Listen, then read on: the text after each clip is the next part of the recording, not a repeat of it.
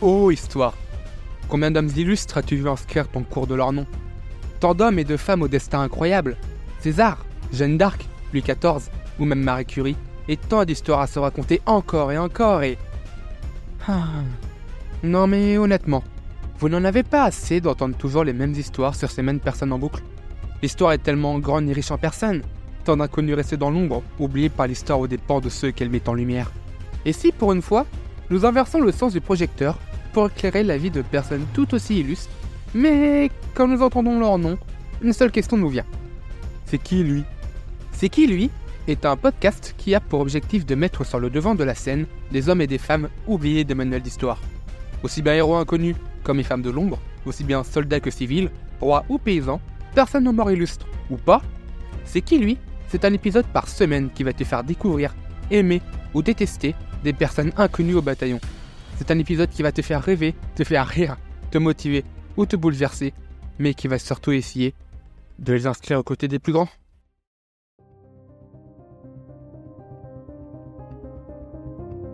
Le cinq janvier mille sept cent quatre-vingt-onze, le compositeur de génie nommé Mozart meurt à trente-cinq ans.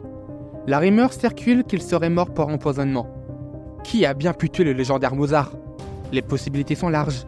Le compositeur de La Flûte enchantée a autant d'amis que d'ennemis. Un nom cependant revient en boucle.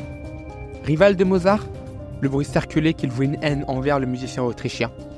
Mozart lui-même soupçonnait le complot contre lui. J'appelle l'accusé à la barre.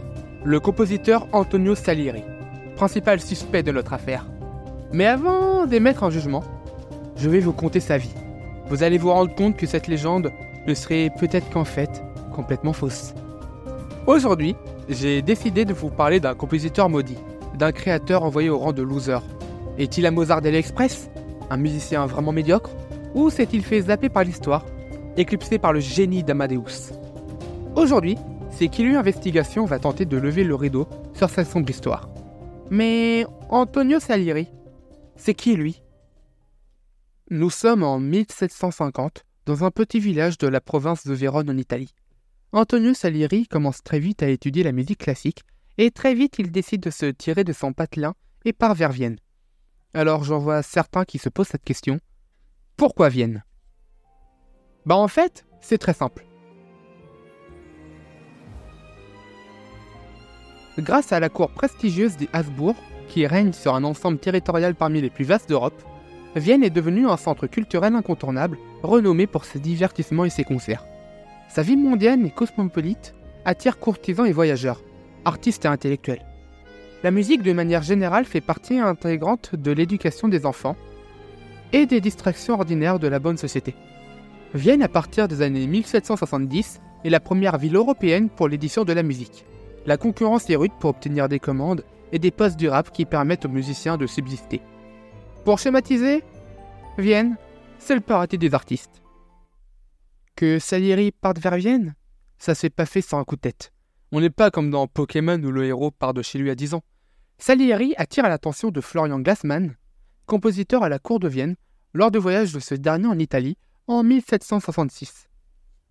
Bon, Florian Glassman, je ne vais pas vous parler de lui. Ce n'est pas son épisode. Mais ce qu'il faut savoir, c'est qu'il était très, très doué. Et c'était aussi le compositeur officiel de la cour de Vienne.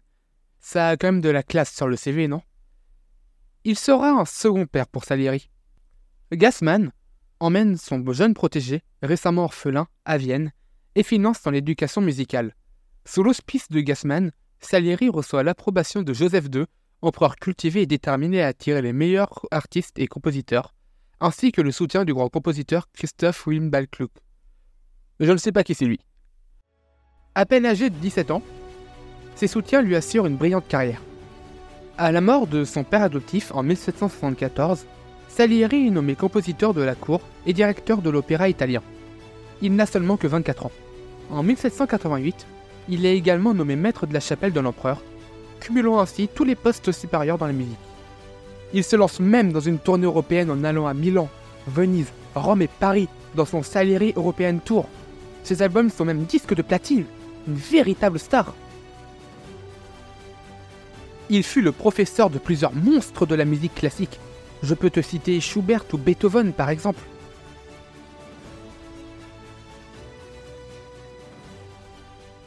Très belle partition de la part de ce musicien, mais une mauvaise note arriva dans la vie de notre compositeur. Avec un accent autrichien et un ego surdimensionné, la rockstar de la musique classique Mozart allait rentrer dans la vie de notre héros du jour. Il est décrit dans l'imaginaire collectif que Mozart et Salieri se sont voués une haine l'un envers l'autre. Dans le film Amadeus, Mozart meurt par le poison de la jalousie du compositeur italien. C'est cette rumeur qui circule encore de nos jours et que je vais essayer de réfuter. Respecté et largement soutenu, Salieri avait-il réellement raison de se sentir menacé lorsque le jeune Mozart, enfant prodige autrichien, arriva à Vienne en mille sept cent quatre-vingt-un?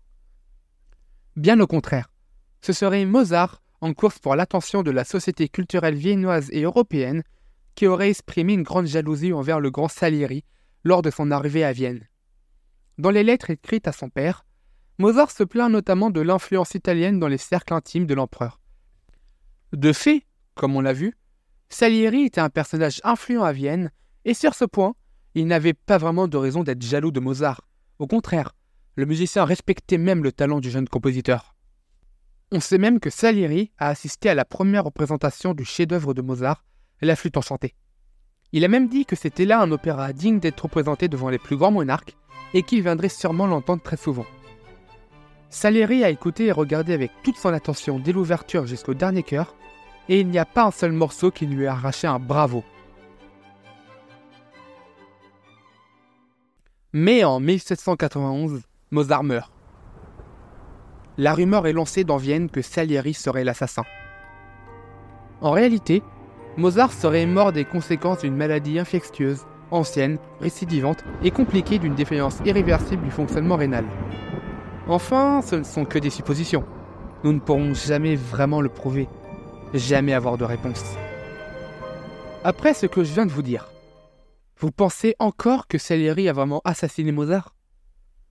Sa jalousie a-t-elle été si forte qu'il avait envie de tuer le jeune musicien? On a tendance à oublier qu'il a dirigé de nombreux concerts avec des œuvres de Mozart, qu'il l'a soutenu, et qu'après sa mort, sa femme Constance a demandé à Salieri d'être le professeur de son fils, Franz Sacher. Franz, si jamais tu nous écoutes, je suis désolé pour la prononciation de ton prénom.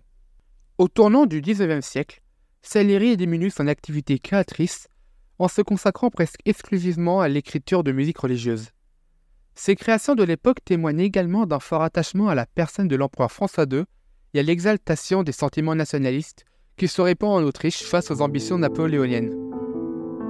Il sent que la mort peut arriver assez vite. Il compose le Requiem pour sa propre mort.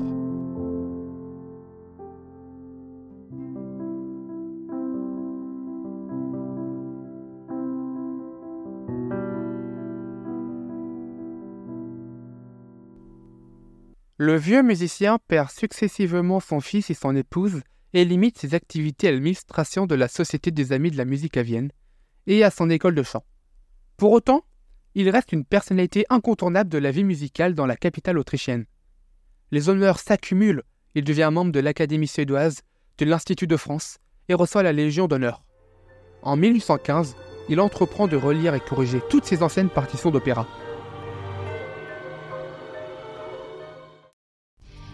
À partir de mille huit cent vingt, Salieri est victime de crise de goutte, sa santé diminue progressivement. Trois ans plus tard, il se blesse grièvement à la tête et ses jambes se paralysent. En octobre, il est transporté au grand hôpital de Vienne dans un état sénile, puisqu'il devient impossible de le soigner chez lui. Peut-être a-t-il tenté à cette époque de se suicider, on ne le saura jamais.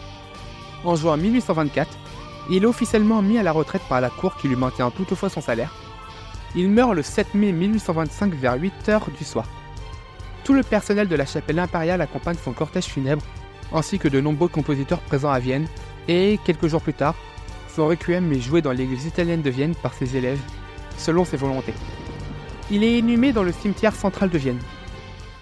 De nos jours, l'image de Salieri reste toujours controversée. Le film Amadeus nous montre l'image d'un Salieri complètement jaloux de Mozart, et c'est lui qui verse le poison pour le tuer. Antonio Salieri est interprété par l'acteur Murray Abraham, rôle pour lequel il reçoit l'Oscar du meilleur acteur. Cependant, de nos jours, il retrouve ses lettres de noblesse. On redécouvre ses œuvres et ses partitions sont de nouveau jouées par des grands orchestres. D'ailleurs, je t'invite à aller écouter quelques compositions de musiciens, certaines sont vraiment magnifiques. Il est possible que le nom de Salieri te soit déjà connu, interprété par le chanteur Florent Mott dans la comédie musicale Mozart l'opéra rock. Salieri est montré jeune et animé d'une jalousie sans limite envers les œuvres de Mozart, dont il reconnaît pourtant la grande beauté. Il avoue même avoir perdu pour l'histoire face au génie de Mozart.